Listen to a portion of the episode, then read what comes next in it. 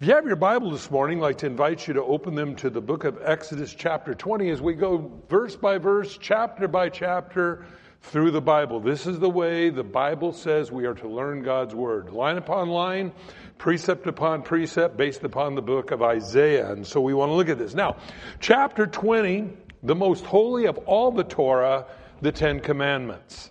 Now, again, we've talked about this how you'll go to college and you'll go to your psych classes and study Jung and Freud and all these different people to try to figure out the psyche of man. Well, if you want to know really the true psyche of man, it's all found in Exodus chapter 20. What's right with man? What's wrong with man? It's all right here because it tells us what the deficiency is. Now, remember back in the book of Genesis when Adam and Eve ate of the tree, God said, the day you eat of the tree is the day you'll surely die. Now, Adam and Eve ate of the tree. They didn't bite into whatever it was. People always say it was an apple. We don't know what it was. It doesn't say it was an apple. It just said they ate the fruit of the tree. God said, don't eat of it. They did the opposite. Well, God just doesn't want you to be uh, like he is. You eat of the tree, you'll be God. That's what Satan told him. Listen, there's a lot of things in this life that we're not to do. The, if your parents come in and say, honey, don't drink the stuff that's underneath the sink, it isn't because mom doesn't want you to be like she is. She knows there's a lot more bad things under that sink. Now, here's the truth animals could have ate as much as they wanted of that tree. Because people oftentimes try to say and fault God. How could a good God put a bad tree in the garden? I think that's a logical, a logical thought. But the Bible doesn't say it's a bad tree for animals or certain animals. It was bad for us. Not only was it a test, and I want to go back to this word. I want you to remember this word because we're going to get into it as we go deeper into Exodus chapter 20. But it's a test to see will you obey me or will you obey yourself or the devil? Well, we remember they ate of the tree. Something did die in them. They didn't fall down dead, but God said, Where are you? In the cool of the evening, as he had come and walked with man, where are you? Oh, poor God, he didn't. He lost Adam and Eve. No. God did not ask that question because he didn't know where they were. He asked that question because they didn't know where they were. Remember that.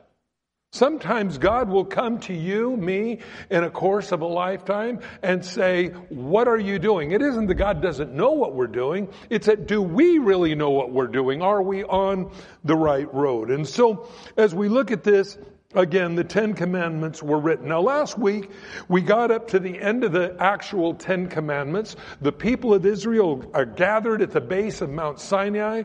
They put up that yellow police tape, do not cross at the base. If you went past it, you got killed. God had parameters set. Now, I'm just kidding you about the tape, but they were allowed to come up so close to the mountain and no farther. And God spoke from the mountain to the people. Now, oftentimes we miss this because I think we've seen so much of the movies and different things that were written. We see these different ideas that that God uh, Moses just comes down with the 10 commandments and and everything like this. The 10 commandments in fact were written on the tablets of stone, but that was after God audibly spoke to the children of Israel and said this is what I want from you. Now, again, as we read this and have looked at this, you're going to see the purpose for it. And I think this is really important. We find several things here. Man by nature is idolatrous. We like to worship what we see. God said, don't make any graven image. And the idea of that is that we take something heavenly and, or, and, we try to carve it into a form and say, this is what God is like. God is not limited by our carvings. God is not limited by our ideas, and God is not limited by who we think He is. Let's pray. Father, as we go into your word now, may your Holy Spirit speak to us. Cause us to understand more of your love, more of what you're like, showing us that these are not to justify man, but to show us how desperately we need a Savior. And so we ask you now in Jesus' name that you would speak to us through these words in your precious name. Amen. We have again the Ten Commandments. Most of us are familiar. He said, I'm the Lord your God who brought you out of the land of Egypt, out of the house of bondage. You shall have no other gods before me. God is exclusive. There's nothing else like him. There's none like God. And so because of that, there is no other gods before him. Now we're going to talk a little bit about that when we get at the end of the chapter as well. And I, I know for some of you that were here last week, this is review. That's okay. He said, you shall not make for yourself any carved image, likeness, anything in heaven above, or that which is in earth beneath, or in the water, or in the earth to worship, by the way. That doesn't mean that if you have a plastic figurine of a dolphin that you're sinning.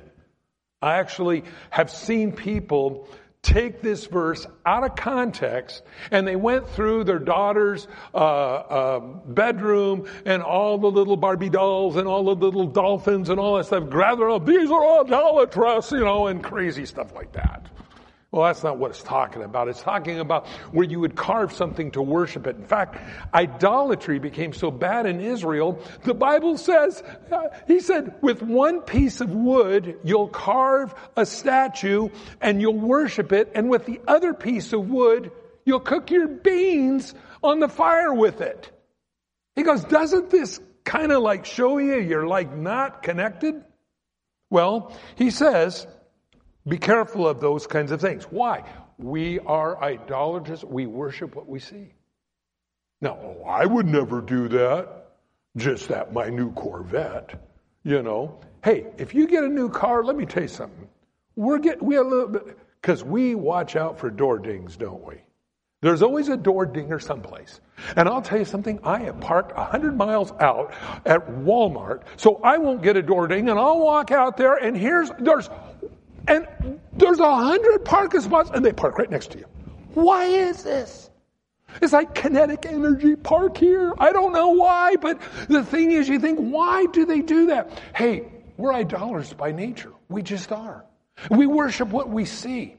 We worship our, our, our careers. We, we can worship the diploma on our wall. It says, This makes me a somebody with a gold seal on it. Really? Not really. Because remember again, this is the thing we always have to remember we're one breath away, one heartbeat away from leaving it all. By the way, we have that screening thing here this week. You can come down and they'll check your veins, they'll check your arteries, they'll pop the hood open, change the oil. I don't know what they do, but they do something in there. And they did it to me two uh, months I, I, went in, they did that, popped the hood. They go, yeah, you know, you can change the oil. I don't know what they did to me. They had hoses hooked to me, all that kind of stuff. They said, oh, you're good, you're good, you're good. You know, and uh, two months later, I have a, a coronary heart attack. I, I died for two minutes. Whole left side of my heart plugged with with uh, COVID, by the way. It wasn't cholesterol. But the thing is, it's good to have a checkup. So we have that here. So you can do that. But anyway, Dirt Trail, I'm back now. Okay. We, we like to worship what we see. We're idolaters by nature. And we try sometimes to put God. Now, this is, okay, I can't stand it. I, I get so excited when I read the Bible. Let's just go to the end of the chapter. We'll come back.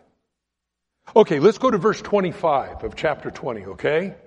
Because this is why it's important that we understand this. He says in verse 25 of Exodus 20, and you shall make me an altar of stone.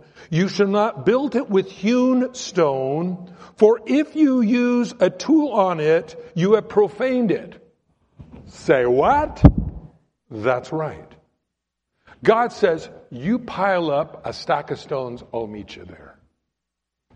What's this thing about the hewn stone? It's works of the flesh.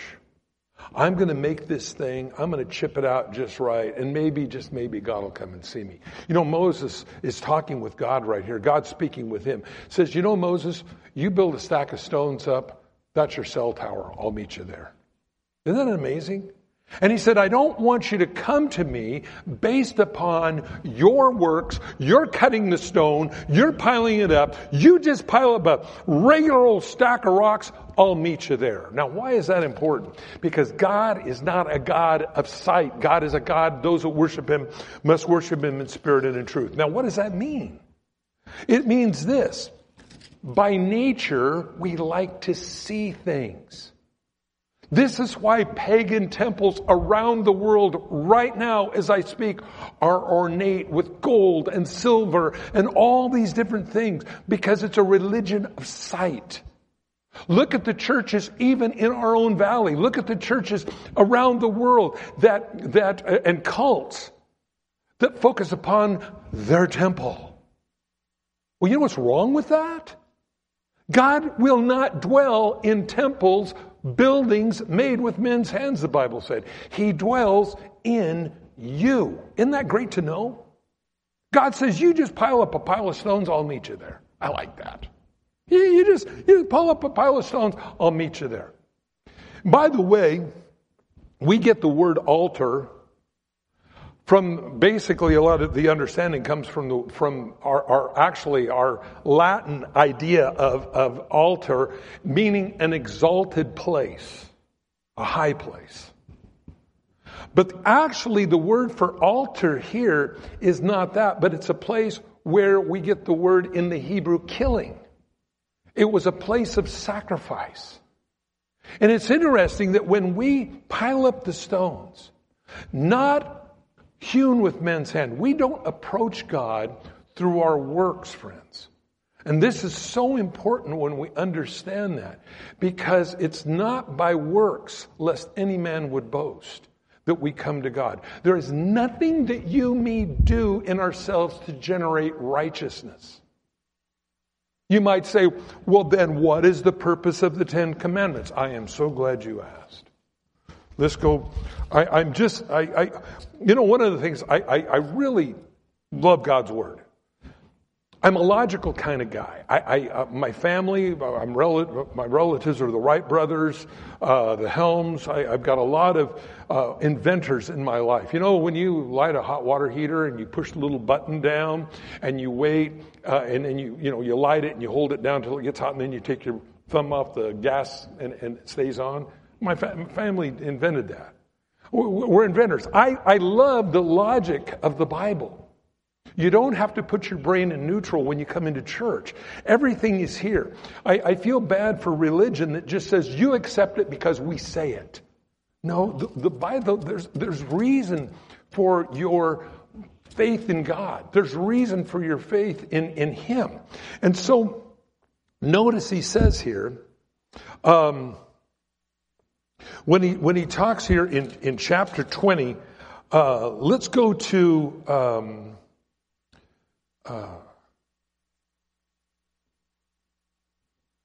he says, let's go to verse 18. This is where actually we start this Sunday. We left off. By the way, just to finish up very quickly, um, Ten Commandments show us what's wrong with us. By nature, we're selfish. By nature, we're adulterers. By nature, we're covetous. By nature, we're thieves. By nature, all this tells us. By nature, we're lazy or we can be workaholics. Six days thou shalt work, and on the seventh day you will rest. What does that tell you? We need to take a rest. Oh, I got to keep the nose to the grindstone. You know, it's my extra work that's going to make the difference. No, it's not. You can gain the whole world, lose your own soul. What does it profit you? Or we can just not work at all. Just hang out at, at our favorite coffee shop all day and condemn everybody who does work. I don't know. But by nature, we're lazy or we're workaholics.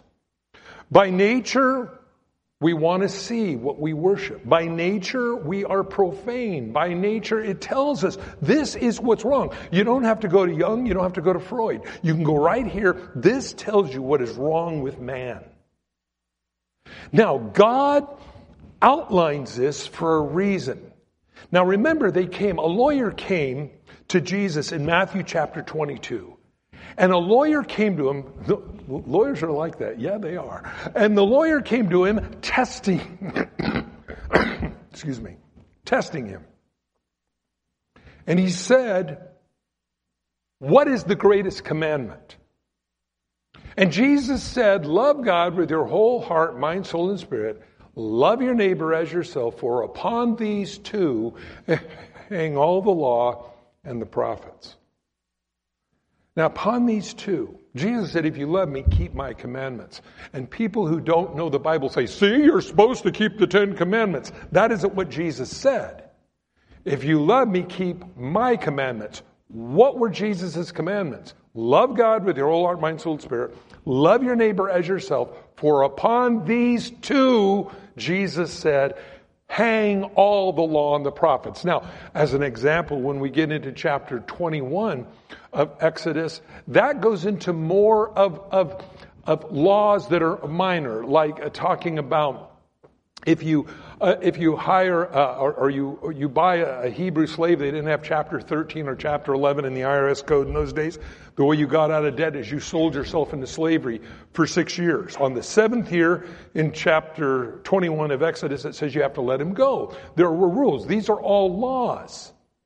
And Jesus said, upon these two hang all the law and the prophets. Why is that important? Because again, to love God love your fellow man. That is the commandments of Jesus. Now, verse 18, after all the, the, the, the Ten Commandments were given, he says now, now the people witnessed the thunderings, the lightning flashes, the sound of the trumpet, the mountain smoking, and the people saw it, they trembled and stood afar off. Now notice verse 19. This is really important. If you like to underline things in your Bible, do this. Okay. Chapter, uh, verse 19, it says, And they said to Moses, You speak with us and we will hear, but let God speak with us, but not, uh, but don't let God speak with us lest we die. What do you find here? The people realized they needed a mediator between God and themselves. Moses, you be our mediator. Uh, we're scared to death. Uh, we don't want to talk to God. You talk to God and you tell us what He says. That's what they wanted. Isn't it weird that they recognized they needed a mediator? Jesus Christ is our mediator, reconciles us to the Father. What we could not do in ourselves, God did that. And Moses, uh, then, uh, then they said to Moses, You speak with us, we will hear, but let God, uh, but let not, not God speak with us lest we die. And Moses said to the people, Do not fear, for God has come to test you. You like that? Underline that in your Bible. God has come here to test you. It doesn't say God has come here to justify you. You, do you understand the difference? The law was not meant to justify man. The law was meant to test you to see where you're really at. There's a difference between being tested and being justified. You, you get that? There's really no justification in the law. The law is a test to show us what we're really like. People that try to justify themselves by the law don't understand what the law is. That's why the book of Galatians was written in the New Testament, where Paul writes to the churches scattered throughout the area of Galatia. It wasn't just one church, it was a lot of them. And he writes to them and he says this Foolish Galatians, chapter 3. Who has bewitched you? You started in the spirit. Are you going to be made perfect in the flesh? There were Judaizers that came in and say, well, now that you believe in Jesus and our town is full of these churches, friends. So don't think this was just some nice, interesting information in the first century. No, no, it's right now. They'll, they'll do this. They'll come to your door and tell you to really serve God, you got to get back under the Ten Commandments. You got to get back under, bing bong, the test. No! You're not justified by a test. The test shows you where you're at. The test cannot make you right. The test only shows you where you're at. Oh, I wish people would get this.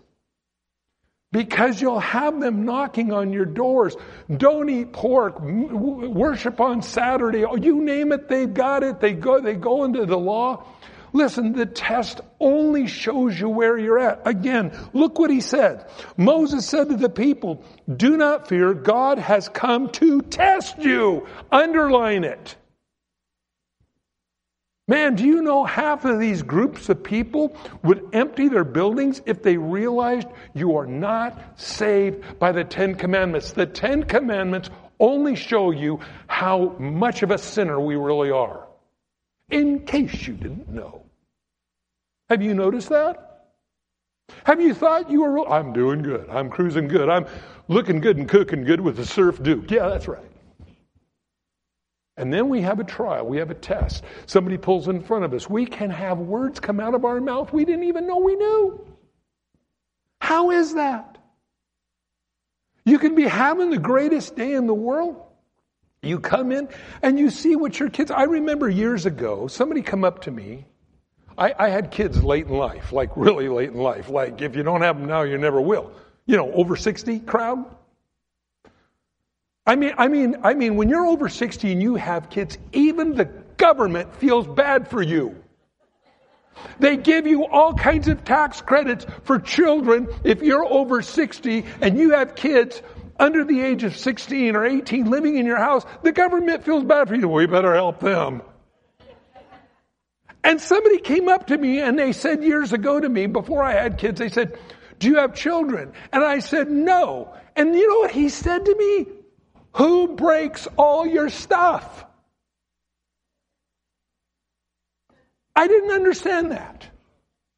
I do now. I have found they can do things that you have no idea. They contrive together. And if it wasn't that you, and this is why, everybody listen. Advice from my mother. When you have children, have more than one. Because when you get old, one might not like you. Okay. But the good advantage of having two kids that I have found is they will narc each other off. Like, in other words, my little boy comes, Anna spilled paint in the carpet in her room. And I said, No. And he goes, Yeah. So I go in there. I go, Where is the paint? She goes, She goes, it, It's on the floor. And I go, Where?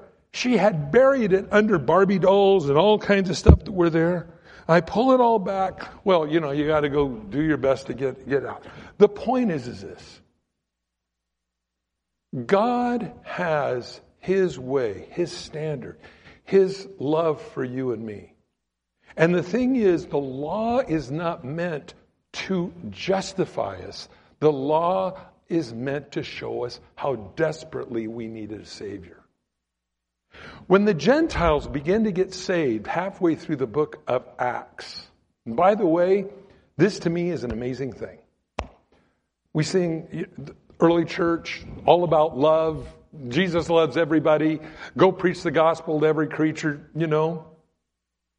We're halfway, almost halfway through the book of Acts, the Acts of the Apostles, before the Gentiles started getting saved.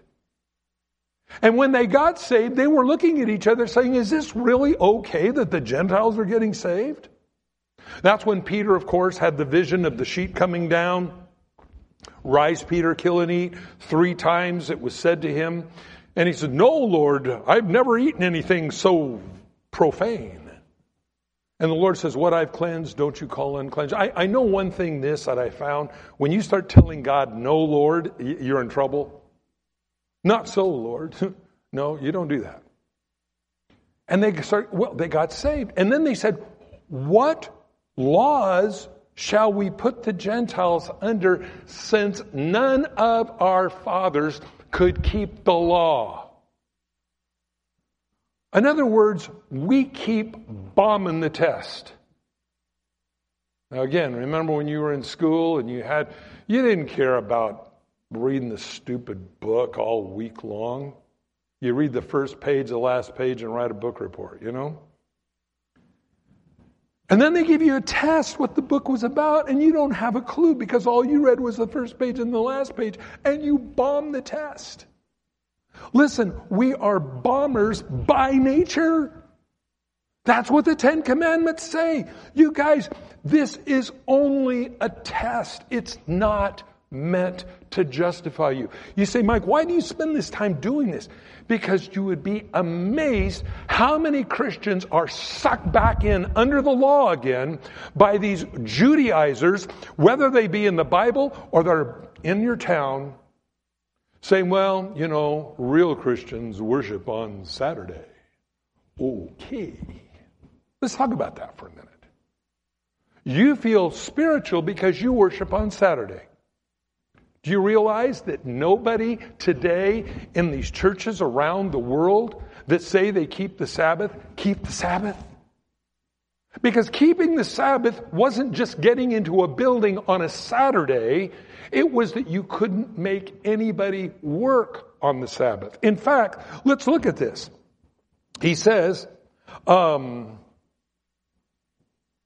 Remember the Sabbath. Let's go to verse 8.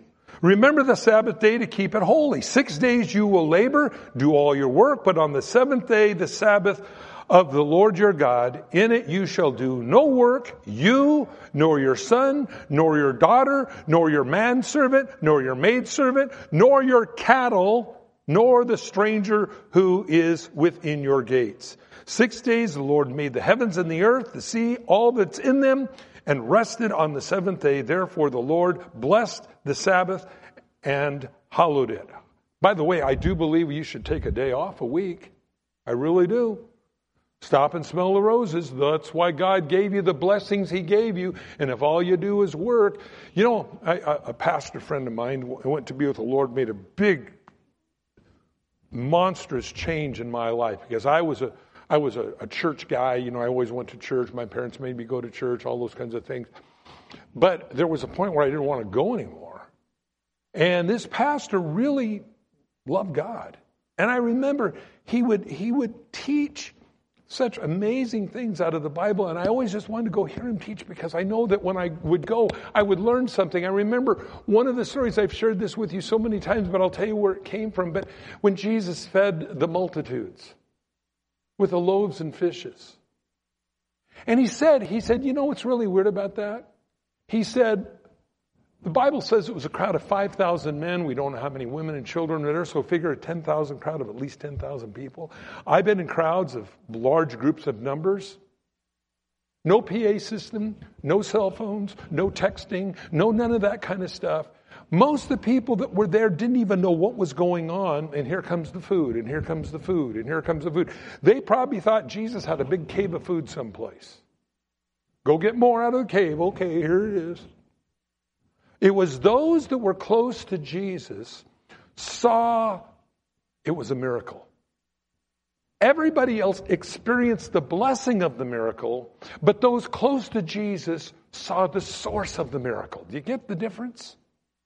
Everybody around you will be blessed because of what God does in your life, but it's because you're close to God, you realize that it's God doing it in you. That's the difference. And I thought, man, that is so amazing how that is. But one of the things he said, I remember very clearly, he said, you know, if you work, work, work, work, work, work, work, work, work, never take a day off. He said, you know, your body was not designed by God to be that way. Six days you'll work, seven you'll rest. You don't take your rest, you know what will happen?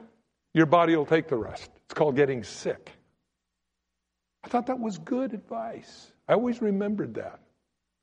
And it's good to rest. It's good to take a day off and enjoy the blessings of God. Well, anyway, the point was this it's a test. The groups around today that say, well, we keep the Sabbath, no, they don't. And don't ever let them walk off your porch. Don't ever let them walk away from you without correcting them on that. Because when they say, well, we keep the Sabbath, no, you don't. Because when you drive to your Sabbath meeting on Saturday morning and you get in a car wreck, you don't lay there till sundown on Saturday night when Sabbath is over and then call the paramedics to come scrape you up and haul you off to bandage you up.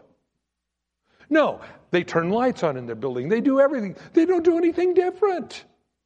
And getting in a building on a Saturday is not keeping the Sabbath. There's rules involved with that. The point is, the Sabbath, Jesus said, was not made for God. Remember that, everyone. It was made for you. Isn't that great to know? God had one of the Ten Commandments for you. You're going to take a day off. I'm going to bless you on the six days that you work.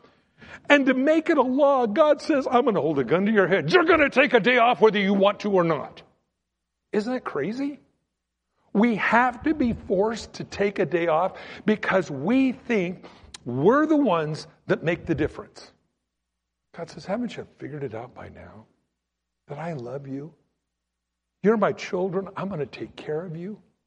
I'm going to bless you. I'm going to heal you. You don't have to be in a big or ornate building. Pile a stack of rocks up and I'll meet you there. He says, and let's finish. Do not fear. God doesn't want us to fear him.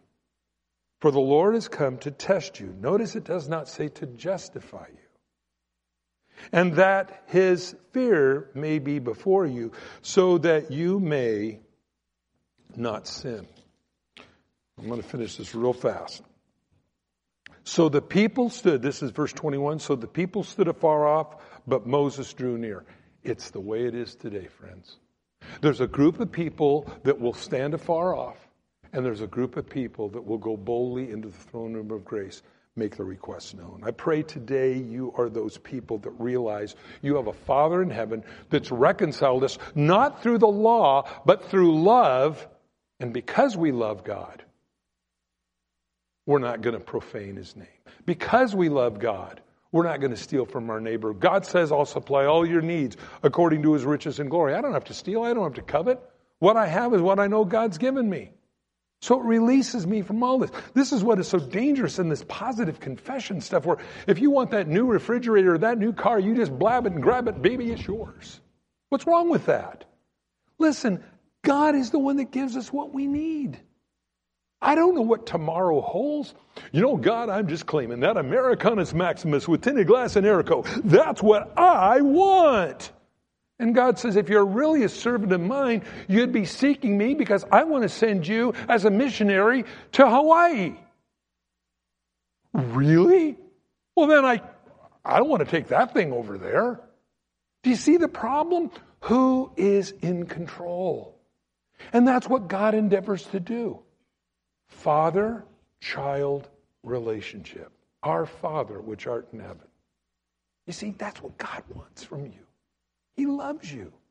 He wants to restore you. He wants to bless you, and everything this world has sucked out of us, God wants to put back in us again. I love that about God.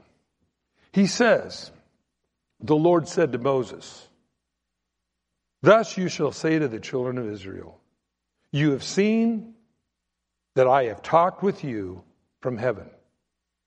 You shall not make anything to be with me, God, silver or gold, you shall not make them for yourselves. Notice he says to be with me. I, I think sometimes we have to be careful when we start getting into things that remind us about God because it should be in our heart. The altar of the earth you shall make for me, and you shall sacrifice on it burnt offerings and your peace offerings, your sheep, your oxen, in every place where I record my name, I will come to you and I will bless you. And if you make of me an altar of stone, and you do not build it, you, you shall not build it with hewn stones, for if you do use a tool on it, you profaned it. Nor shall you go up by steps to my altar that you that your nakedness may be exposed to us. Now, now I look at this, no sweat. You know what's interesting in the Old Testament? The priests were commanded to wear white. Have you ever worn white and tried to do anything? I mean, you go out to dinner, suits and ties, I, I know some of you may have them on here today, but It ain't me. And I like to wear things like this. So when I spill stuff on it, you don't see it so well.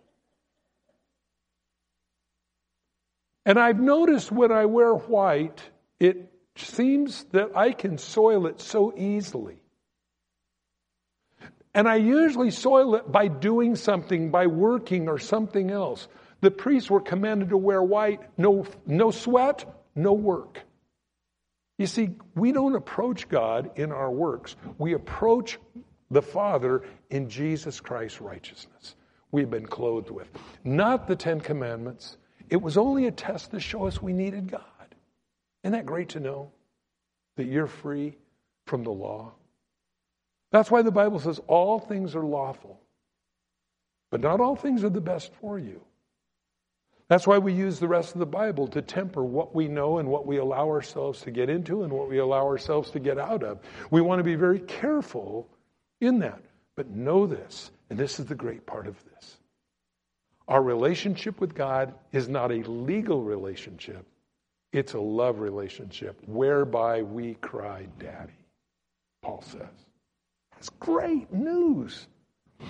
Do you realize the cults of the world will not let their people know that concept because it's by works. That's how they control people. That's how they, they manipulate people. That's how they drain people of their resources, all these different things. It's by grace we're saved, not by works, lest anyone would boast, but by God's grace. The Ten Commandments, how do we stand up to that? Guilty as charged. That's why Jesus died on the cross to forgive our sins. And God says, Now I'm going to do something for you you can't do in yourself. I'm going to clothe you with my righteousness. All the righteous requirements of the law are fulfilled in Jesus. And He wraps that coat of righteousness around us, and we sparkle and shine. No longer naked, no longer soiled. We have a brand new relationship with Him. This morning, if you're not a Christian, and you keep thinking that I'm going to approach God by my do's and don'ts and all those kinds of things, I want to tell you, you got a great gift waiting for you today. It's called salvation. I pray that every one of you listening today can defend yourself when somebody comes to you and says, Well, real Christians don't eat pork. Really? Well, see, I'm not justified because I eat pork or I don't eat pork. I'm justified because Jesus died on the cross. I haven't even asked him. I said, let me ask you a question. If I worship on Saturday versus Sunday, what will that do? Oh, well, it'll make you more saved. Really? No, you either are or you're not. I do believe, again, we should take a day off. And I would admonish all of you take a day off a week. If you have to work on Sunday or Saturday or police or in the fire department or paramedic or something like that, but take a day, enjoy what God's given you. Your body will thank you for it, your family will thank you for it, and you'll feel better. If you don't want to work any day of the week, then maybe you need to repent and say, Lord, I know you've got something for me to do and I want to do it. But the thing to always remember is this God's blessing is upon you. Rest in that. Know that we do not approach God in my goody two shoes, keeping the Ten Commandments, because that was a test. What God wants from us is that love that He calls us to that we would love him with our whole heart, mind, soul, and spirit. Love our neighbor as ourselves. If you're not a Christian here today, I want to invite you to pray and ask the Lord in your life. It'll change. The Bible says you go from death unto life. And the problem is, is that we do not have life in ourselves. There's nothing that I can do to be righteous. It's something God gives us. If you need to pray this morning, let's pray. And let's see what God will do. If you're tired, you don't want another 10 years like you just had, another 20 years like you just had, pray this. God will do as you ask because He's a good God. let's pray. Father, I come to you in Jesus' name. And I invite you into my life today. I believe you died on the cross for me. Your blood made me righteous. And you rose from the dead to give me life every day and forever. And so now I put my faith, hope, and trust in you. I repent of the foolish way that I've lived. So now, write my name in your book of life. And may I be part and be about your business for the rest of my life. In Jesus' name, amen.